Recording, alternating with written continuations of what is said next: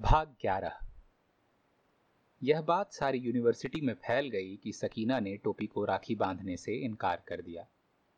कुछ लोगों ने सकीना की हिम्मत की तारीफ़ की कि उसने दिखावे के लिए टोपी को भाई तो नहीं बनाया। लानत है टोपी पर कि माशुका से राखी बंधवाने गया था। यदि यह बात तुमने नहीं बताई तो और किसने बताई? टोपी ने सकीना से कहा। यह बात और किसे मालूम थी? अच्छा देखो मुझसे यह यदि पदी तो किया ना करो, समझे? कमार कहीं के। कमाल है। भाषा की तरफ़ से तुम्हारी शुभकामनाएँ खत्म ही नहीं होती। देखो भाभी, यह बहुत ही सीरियस बात है। भाई से पूछ लो। वह इफ़न की तरफ़ मुड़ा। तुम ही बताओ भाई, इस यूनिवर्सिटी में पढ़कर मैं किसी और यूनिवर्सिटी के लायक तो रह नहीं गया। यदि यह स्कैंडल चालू रहा तो क्या मुझे यहाँ नौकरी मिलेगी? मेरा ख्याल था कि तुम मेरी बेआबरूई से परेशान हो रहे हो। सकीना बोली। आजकल नौकरी का महत्व किसी की आबरू से कम नहीं है। तो नौकरी पाने के लिए तुम मुझे बदनाम भी कर सकते हो। जब तक तुम्हारा मियाँ तुम पर शक नहीं करता, तब तक तुम्हें क्या परेशानी है? प्रश्न यह है कि राखी वाली बात घर से बाहर कैसे गई? दूसरे दिन यह बात भी घर से बाहर निकल गई और जब रहमत की चाय की दुकान में कुछ लड़कों ने टोपी पर जुमलेबाजी की तो टोपी की खोपड़ी नाच गई। तुम्हारी सेहत क्यों खराब हो रही है? टोपी ने जलकर कहा। घपला यह हो गया कि जिस लड़के से टोपी ने यह बात कही थी, वह एक छोटा मोटा घटिया सा दादा था। उसने फ़ौरन आस्तीन चढ़ा ली। टोपी को लड़ना भिड़ना नहीं आता था, वह पिट गया। शहर के समाचार पत्र इस खबर को ले उड़े और यूनिवर्सिटी में इफ़न की कीमत गिरने लगी। यह बात सब मानते थे कि वह बहुत पढ़ा लिखा और जहीन आदमी है। यह बात भी सब मानते थे कि वह बहुत मेहनत से पढ़ाता है, परंतु अगर किसी टीचर की बीवी किसी स्टूडेंट से फंसी हुई हो तो उसका पढ़ा लिखा होना बेकार है। इसीलिए यूनिवर्सिटी में यह बात आम तरीके से कहे जाने लगी कि वह रीडर नहीं हो सकता। नतीजा यह हुआ कि डॉक्टर सुहेल कादरी का भाव बढ़ने लगा। यह तो डॉक्टर जरगाम के साथ नाइंसाफ़ी हो रही है, डॉक्टर कादरी ने एक शाम को स्टाफ क्लब में एक ब्रिज टेबल पर कहा, उनकी ज़ाती ज़िंदगी से यूनिवर्सिटी को क्या गरज? फ़र्ज़ कीजिए कि जो कुछ कहा जा रहा है वह ठीक भी है तो कहाँ लिखा है कि किसी टीचर की बीवी फोर नो ट्रम्प्स उनके पार्टनर ने कॉल दी. No five clubs doctor Qadri खेलने में लग गए. अब जबकि इफ़न की रीडरी खतरे में पड़ी हुई थी तो टोपी के लेक्चरर होने का सवाल ही कहाँ उठता था? चुनाचे हिंदी विभाग में अनवर मुस्तबा जैदी और रामविलास बेखटक का भाव बढ़ने लगा। अनवर मुस्तबा जैदी साहब बेखटक जी से जूनियर थे। बेखटक जी का थीसिस सबमिट हो चुका था और जैदी साहब का थीसिस चोरी हो गया था। परंतु उनका कहना था कि अलीगढ़ यूनिवर्सिटी चूँकि एक लौती मुस्लिम यूनिवर्सिटी है, इसीलिए जैदी साहब का हक साबित है। सारे हिंदुस्तान की नौकरियाँ हिंदुओं के लिए हैं तो क्या एक मुस्लिम यूनिवर्सिटी भी मुसलमानों की नहीं हो सकती? नौकरी। सुना जाता है कि पहले ज़मानों में नौजवान मुल्क जीतने, लंबी और कठिन यात्राएँ करने, खानदान का नाम ऊँचा करने के ख्वाब देखा करते थे। अब वे केवल नौकरी के ख्वाब देखते हैं। नौकरी ही हमारे युग का सबसे बड़ा एडवेंचर है। आज के फाहियान और Ibn Battuta, Vasco da Gama और स्कॉट नौकरी की खोज में लगे रहते हैं। आज के ईसा, मोहम्मद और राम की मंजिल नौकरी ही है। नौकरी। तीन अक्षर और दो मात्राओं का यह शब्द आज के ख्वाबों की कसौटी है। जो इस कसौटी पर खरा उतरे, वही खरा है। नौकरी ही से घर और परिवार की कोपलें फूटती हैं। अनवर मुस्तबा जैदी की शादी नौकरी पर ही टिकी हुई थी। जैदी अपनी चचाजाद बहन बिल्किस फातिमा पर आशिक थे। बिल्किस फातिमा भी उन पर दम देती थी। चचा भी अपनी बेटी को पाकिस्तान भेजना नहीं चाहते थे। हालाँकि वहाँ से बड़े अच्छे अच्छे रिश्ते आ रहे थे। परंतु मुज्जन मियाँ अनवर मुस्तबा जैदी के घर का नाम था। को अगर नौकरी न मिली तो फिर मजबूरन उन्हें बिल्किस की शादी पाकिस्तान ही में करनी पड़ेगी। पहले दिलों के बीच में बादशाह आया करते थे। अब नौकरी आती है। हर चीज़ की तरह मोहब्बत भी घटिया हो गई है। क्या बताऊँ, हिंदू गर्दी से नाक में दम आ गया है। अगर हमारे डिपार्टमेंट का हेड कोई मुसलमान होता तो मुझे यह नौकरी ज़रूर मिल जाती। मगर बिल्लो, तुम दिल थोड़ा न करो। कहीं ना कहीं नौकरी मिल ही जाएगी। हिंदुस्तान की आज़ादी ने बहुत गड़बड़ मचा दी है। बिल्किस को यह खत मिला तो वह उदास हो गई, क्योंकि उसने तो किताबों में यही पढ़ा था कि लैला को मजनू और शीरी को फरहाद नहीं मिलता। वह हर नमाज़ में दुआएँ मांगने लगी। पाक परवरदिगार, तू उस मुए हेड का दिल फेर दे। तेरे इख्तियार में क्या नहीं है? परंतु शायद उसकी आवाज़ पाक परवरदिगार तक नहीं पहुँची, या शायद पाक परवरदिगार ने उसकी दुआओं का कोई खास नोटिस नहीं लिया, क्योंकि टोपी के साथ ही साथ अनवर मुस्तबा जैदी भी कट गए, बेखटक जी लिए गए। दूसरी तरफ़ डॉक्टर खादरी रीडर हो गए। तीसरी तरफ़ बिल्किस के लिए पाकिस्तान का एक रिश्ता मान लिया गया। जो मिला उसी ने बेखटक को मुबारकबाद दी। किसी ने उससे यह नहीं कहा, भाई, यह कैसे हो गया? टोपी तो तुमसे ज़्यादा काबिल आदमी है।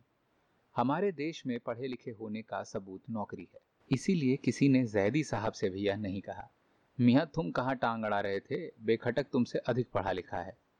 अब यूनिवर्सिटियों में पढ़े लिखे होने पर इतना ज़्यादा ध्यान नहीं दिया जाता। नौकरी बड़ी कातिल चीज़ होती है। बाहर से जो एक्सपर्ट आते हैं, उन्हें अपने भत्ते और अगली ट्रेन पकड़ने की जल्दी होती है। चुनाव हेड ऑफ़ द डिपार्टमेंट ही करता है और उसकी अपनी पसंद और नापसंद होती है। वह उसी को लेता है जिसे वह पसंद करता है। और कभी कभी तो वह यह भी नहीं कर पाता क्योंकि उस पर हज़ार तरह के दबाव पड़ते हैं। अब मैं यह भी नहीं कह सकता कि हिंदू होने के कारण नहीं लिया गया, टोपी ने कहा। भाई, मुझे आपकी बीवी के प्रेम ने कहीं का ना रखा। और मुझे तुम्हारे प्रेम ने कहीं का ना रखा। इफ़न ने कहा तो आओ एक यूनियन ऑफ़ डिफीटेड लवर्स बनाएँ। Union of defeated lovers Iffan ने दांत पीस कर कहा, हमें तुम्हें इस समय भी भाषा की पड़ी है। इफ़न हंस दिया, और अभी मैंने इस सेंचुरी की सबसे बड़ी खबर तो सुनाई ही नहीं, टोपी ने कहा, क्या कहीं और नौकरी मिल गई? सकीना बोल पड़ी, नौकरी कहाँ मिल जाएगी? मेरा स्कॉलरशिप बंद हो गया। जेल में शबनम ने सवाल किया हाँ तो उसने चोरी की होगी? यह तो बड़ी बेहूदा बात है इफ़न ने कहा। इसमें बेहूदगी की क्या बात है? यूनिवर्सिटी का स्कॉलरशिप था, उसने बंद कर दिया, टोपी ने कहा। मगर क्यों? यह सवाल सकीना ने किया। क्योंकि मैं तुम्हारा आशिक हूँ। टोपी ने बड़े ठाठ का श निकाला। अंकल या आशिक क्या होता है? मैं तुम्हारी अम्मी पर जान देता हूँ, टोपी ने कहा। सिस्टर आलेमा भी यही कह रही थी। अच्छा जी हाँ अपनी उस सिस्टर आलेमा से यह कह देना कि मैं उस पर भी जान देता हूँ। वह तो इतनी बुरी है। फिर भी शबनम ने सिस्टर आलेमा तक टोपी का पयाम पहुँचा दिया। फिर तो गजब हो गया। सिस्टर अंग्रेज़ी बोलना भूल गईं। वहीं क्लासरूम में रोने लगीं। लड़कियाँ हक्का बक्का रह गईं कि सिस्टर को हो क्या गया है। उन्हें सिस्टर के रोने से ज़्यादा उनके उर्दू बोलने पर आश्चर्य हो रहा था। सिस्टर ने मदर सुपीरियर से शिकायत चढ़ दी। आई कमिट सुइसाइड उन्होंने नाक का सड़का मारते हुए कहा। मदर सुपीरियर ने वाइस चांसलर को फ़ोन किया। वाइस चांसलर ने प्रॉक्टर को, प्रॉक्टर के यहाँ से टोपी का पुर्जा कट गया। और यह खबर सारी यूनिवर्सिटी में फैल गई कि टोपी दरअसल सिस्टर आलिमा सिद्दीकी से इश्क करता है। उधर सिस्टर आलिमा ने अपने कमरे में जाकर आँसू पूछे। आँखों को साफ़ करने के बाद वह आईने के सामने खड़ी हो गईं। उन्हें जो कुछ दिखाई दिया, उसे देखते देखते वह बिल्कुल बोर हो चुकी थीं। पक्का काला रंग छोटी छोटी मैली आँखें, चेचक के दाग, सुराहीदार गर्दन, कसी हुई नुकीली छातियाँ, अपनी छातियों को देखकर वह हमेशा शर्मा जाया करती थीं और जल्दी जल्दी कपड़े पहनने लगा करती थीं। बदनामी का यह पहला पत्थर था जो उनके माथे पर लगा। वह जाने कब से इस पत्थर की राह देख रही थी। यह पत्थर जो लगा तो सोया हुआ बदन जाग उठा। वह उसी वक्त मिस जैदी से मिलने डिपार्टमेंट ऑफ़ इंग्लिश की तरफ़ चल पड़ी। रास्ते में दिखाई देने वाली सुबुक, भद्दी, खूबसूरत और बदसूरत लड़कियों की तरफ़ उन्होंने पहली बार प्यार से देखा। उन तमाम लड़कियों का दर्द उनकी समझ में आ गया जो इश्क नहीं कर सकती। तो हाय अल्लाह माजिद भाई, हटिए। हकीम भाई, आपने तो मुझे डरा ही दिया बिल्कुल। करने लगती हैं। उन्हीं के हॉस्टल में एक लड़की थी, खमर। वह तमाम लड़कियों को एक शायर के खत सुनाया करती थी। उन्होंने यह लिखा है और उन्होंने वह लिखा है। मेरी सालगिरह पर उन्होंने यह साड़ी भेजी है। तमाम लड़कियाँ उससे जलती थीं कि आखिर वह शायर उन्हें खत क्यों नहीं लिखता। फिर एक दिन कमर की चोरी पकड़ी गई। वह शायर की तरफ़ से खुद ही अपने आप को खत लिखा करती थी। जब यह भांडा फूटा तो लड़कियों ने उसके सामने अपने और उसके शायर के इश्क की बातें करनी शुरू कर दी। वह बेचारी घर भाग गई तो यहाँ यह उड़ गई कि वह पेट गिरवाने गई है। फिर वह नहीं आई। आलिमा ने तय कर लिया कि आज वह कमर को खत लिखेगी। वैसे उसे उड़ती उड़ती सी एक खबर मिली थी कि पाकिस्तान में किसी बड़े ऑफिसर से उसकी शादी हो गई है। इतने छोटे से मुल्क में इतने बहुत सारे बड़े ऑफिसर्स कैसे हैं आखिर? हिंदुस्तान इतना बड़ा मुल्क है, यहाँ तो लड़कियों को क्लर्क तक नहीं जुटते। हेलो, मिसेस जैदी ने कहा, भाई, यह सुनकर बड़ा अफसोस हुआ। This is the limit sister Alima दिन भर हमदर्दियाँ बटोरती रहीं। बात यह है कि मुस्लिम यूनिवर्सिटी के वातावरण में केवल बनावटी और घटिया प्यार हो सकता है। यहाँ लड़कियाँ इसलिए भेजी जाती हैं कि दूसरी लड़कियाँ जब अपने घर जाएँ तो उनकी बातें करें। इसीलिए लड़कियाँ हर वक्त चौकन्ना रहती हैं, लोगों की आँखें बचाकर इधर उधर देखती रहती हैं। ऐसे में यहाँ के प्रोफेशनल भाई बहुत काम आते हैं। यह भाई अपनी बहनें बदलते रहते हैं, परंतु यह बात हद से आगे नहीं बढ़ पाती। अधिक से अधिक दो एक पिक्चरें देख ली गईं, किले पर पिकनिक हो गई छोटे मोटे तोहफे आ गए, हाथ से हाथ छू गए, आँखों का तिनका निकलवा लिया गया और एक आध खत लिख लिखा लिए गए। बात बहुत बढ़ गई तो कुछ सहेलियाँ उधर राजदार हो गईं और कुछ दोस्त यार इधर। और अगर बात इससे भी ज़्यादा बढ़ी तो उधर किसी आपा ने अपने कमरे में कोई ख्वाब देख डाला और इधर किसी भाई ने अपने कमरे में। ख्वाबों की मंजिल आते आते इम्तिहानों के दिन आ जाते हैं और भला इम्तिहान के दिनों में इश्क हिंदुस्तानी फ़िल्मों के सिवा और कहाँ हो सकता है। इसमत चुगताई की टेढ़ी लकीरें अभी तक बिल्कुल सीधी नहीं हुई हैं। सिस्टर आलिमा भी इसी गरज से अलीगढ़ भेजी गई थी कि किसी भाई की बहन उन्हें पसंद कर ले, परंतु ऐसा न हो सका। अब एक काली कलूटी, कुचरी आँखों वाली, चेचक जदा सिस्टर आलिमा को कौन लड़की अपने भाई के लिए पसंद करती? उनसे जूनियर लड़कियाँ पसंद कर ली गईं और उनके ब्याह भी हो गए, परंतु सिस्टर आलिमा कोरे बर्तन की तरह धरी की धरी रह गईं।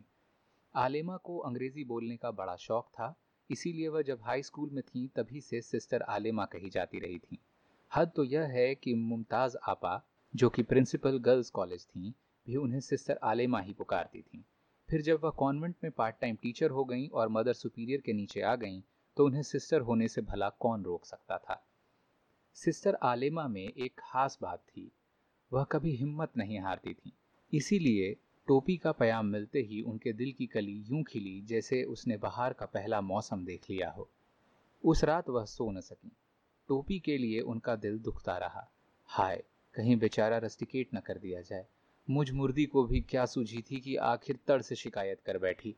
सिस्टर आलिमा अंग्रेज़ी बोलती अवश्य थी, परंतु सोच विचार का काम वह अपनी मातृभाषा में ही करती थी। सवेरे वह बहुत उदास उठी। क्या रात सोई नहीं? बगल के कमरे वाली ने पूछा। सोई तो मगर बहुत बुरे बुरे ख्वाब देखे।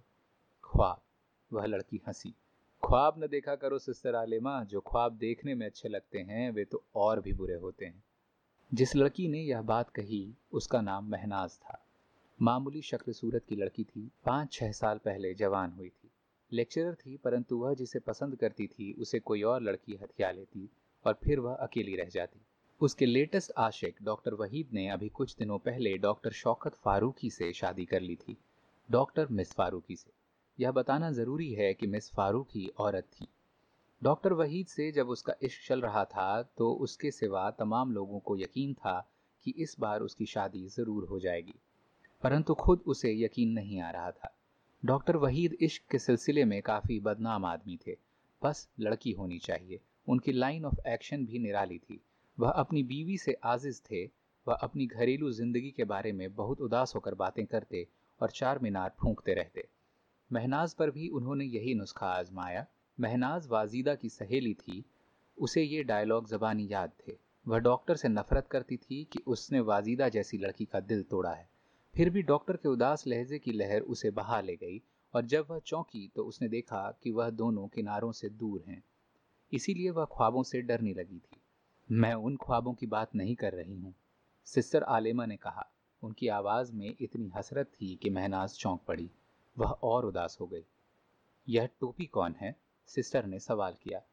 हिंदी में रिसर्च कर रहा है, महनाज ने कहा, और हिस्ट्री वाले जैदी साहब की वाइफ सकीना जैदी से फंसा हुआ है। तो फिर? सिस्टर रुक गई। महनाज आगे बढ़ गई। सिस्टर आलिमा कॉरिडोर में अकेली रह गईं। सुल्तानिया हॉस्टल की दीवारें एकदम से बहुत ऊँची हो गईं। बिल्कुल किसी जादुई फ़िल्म के जादुई महल की दीवारों की तरह। सिस्टर आलिमा ऐसी फ़िल्मों से नफरत करती थीं। फिर भी वह थोड़ी देर के लिए एक शहजादी बन गई, जिसे किसी जादूगर ने अपने जादुई महल में बंदी बना रखा है। वह अपने शहजादे की राह देखने लगी। परंतु शहजादा खुद बड़ी मुसीबत में था। मुख्तार साहब डिप्टी प्रॉक्टर उसे घिस रहे थे। तो आप सिस्टर आलिमा पर जान देते हैं। मुख्तार साहब, वह बात आपने इस पर भी गौर नहीं किया कि वह उम्र में आपसे कितनी बड़ी हैं। मुझे इस पर गौर करने की ज़रूरत ही नहीं है क्योंकि आप उन पर आशिक हैं। मुख्तार साहब ने टोपी की बात काटी। आप मेरी तो सुनते ही नहीं है। टोपी झल्लाने लगा। बकिए, कहिए तो गंगा जल हाथ में लेकर कह दूँ कि मैं सिस्टर आलिमा से हरगिज इश्क नहीं करता। मैं तो उन्हें जानता भी नहीं हूँ। गंगा जल मंगवाने में तो दुश्वारी होगी, मुख्तार साहब बोले, क्योंकि गंगा यहाँ से तीस मील दूर बहती है। इसीलिए यह बताइए कि आपने जैदी साहब की बच्ची के ज़रिए सिस्टर आलिमा तक कोई प्याम भेजा था या नहीं? अवश्य भेजा था। यदि सिस्टर आलिमा को यह कहने का अधिकार है कि मैं भाई, मेरा मतलब है जैदी साहब की बीवी से लव करता हूँ तो मुझे यह कहने का अधिकार है कि मैं उनसे लव करता हूँ। तुम यहाँ लव करने आए हो कि पढ़ने? मुख्तार साहब को भी गुस्सा आने लगा। तुम एक सीनियर स्टूडेंट हो, इसीलिए इस पहली गलती पर तुम्हें माफ़ करता हूँ। तुम सिस्टर आलेमा से माफ़ी मांग लेना। मैं आप पीएचडी करो, घर जाओ, कम्युनिस्टों की दोस्ती तुम्हें खराब किए दे रही है। प्रॉक्टर ऑफ़िस से टोपी बहुत झल्लाया हुआ निकला। यह तो कोई बात नहीं हुई। उस सिस्टर आलिमा की तो ऐसी की तैसी। इत्तेफाक से उसी दिन मिस जैदी के घर सिस्टर आलिमा से उसकी पहली मुलाकात हो गई। सिस्टर, कल राखी का त्योहार है। मैं आ जाऊँगा। राखी बाँध दीजिएगा। सिस्टर हक्का बक्का रह गई। दूसरे दिन छुट्टी लेकर वह घर गईं और फिर कभी वापस नहीं आई। उन्होंने इस्तीफा दे दिया। यूनिवर्सिटी में टोपी कुछ दिनों तक खींचा गया, फिर लोग सिस्टर आलिमा को भूल गए। सकीना से उनकी मुलाकात शिमला में हुई। वह वहाँ भी लड़कियाँ पढ़ाने का काम कर रही थी। हाउ इज़ टोपी? अलीगढ़ की तमाम बातें कर लेने के बाद उन्होंने चुपके से सवाल किया, थीसिस लिख रहा है? अब तक? अरे, नौकरी न मिले तो क्या करे? घर पड़े रहने से तो अच्छा है कि आदमी पीएचडी ही कर ले।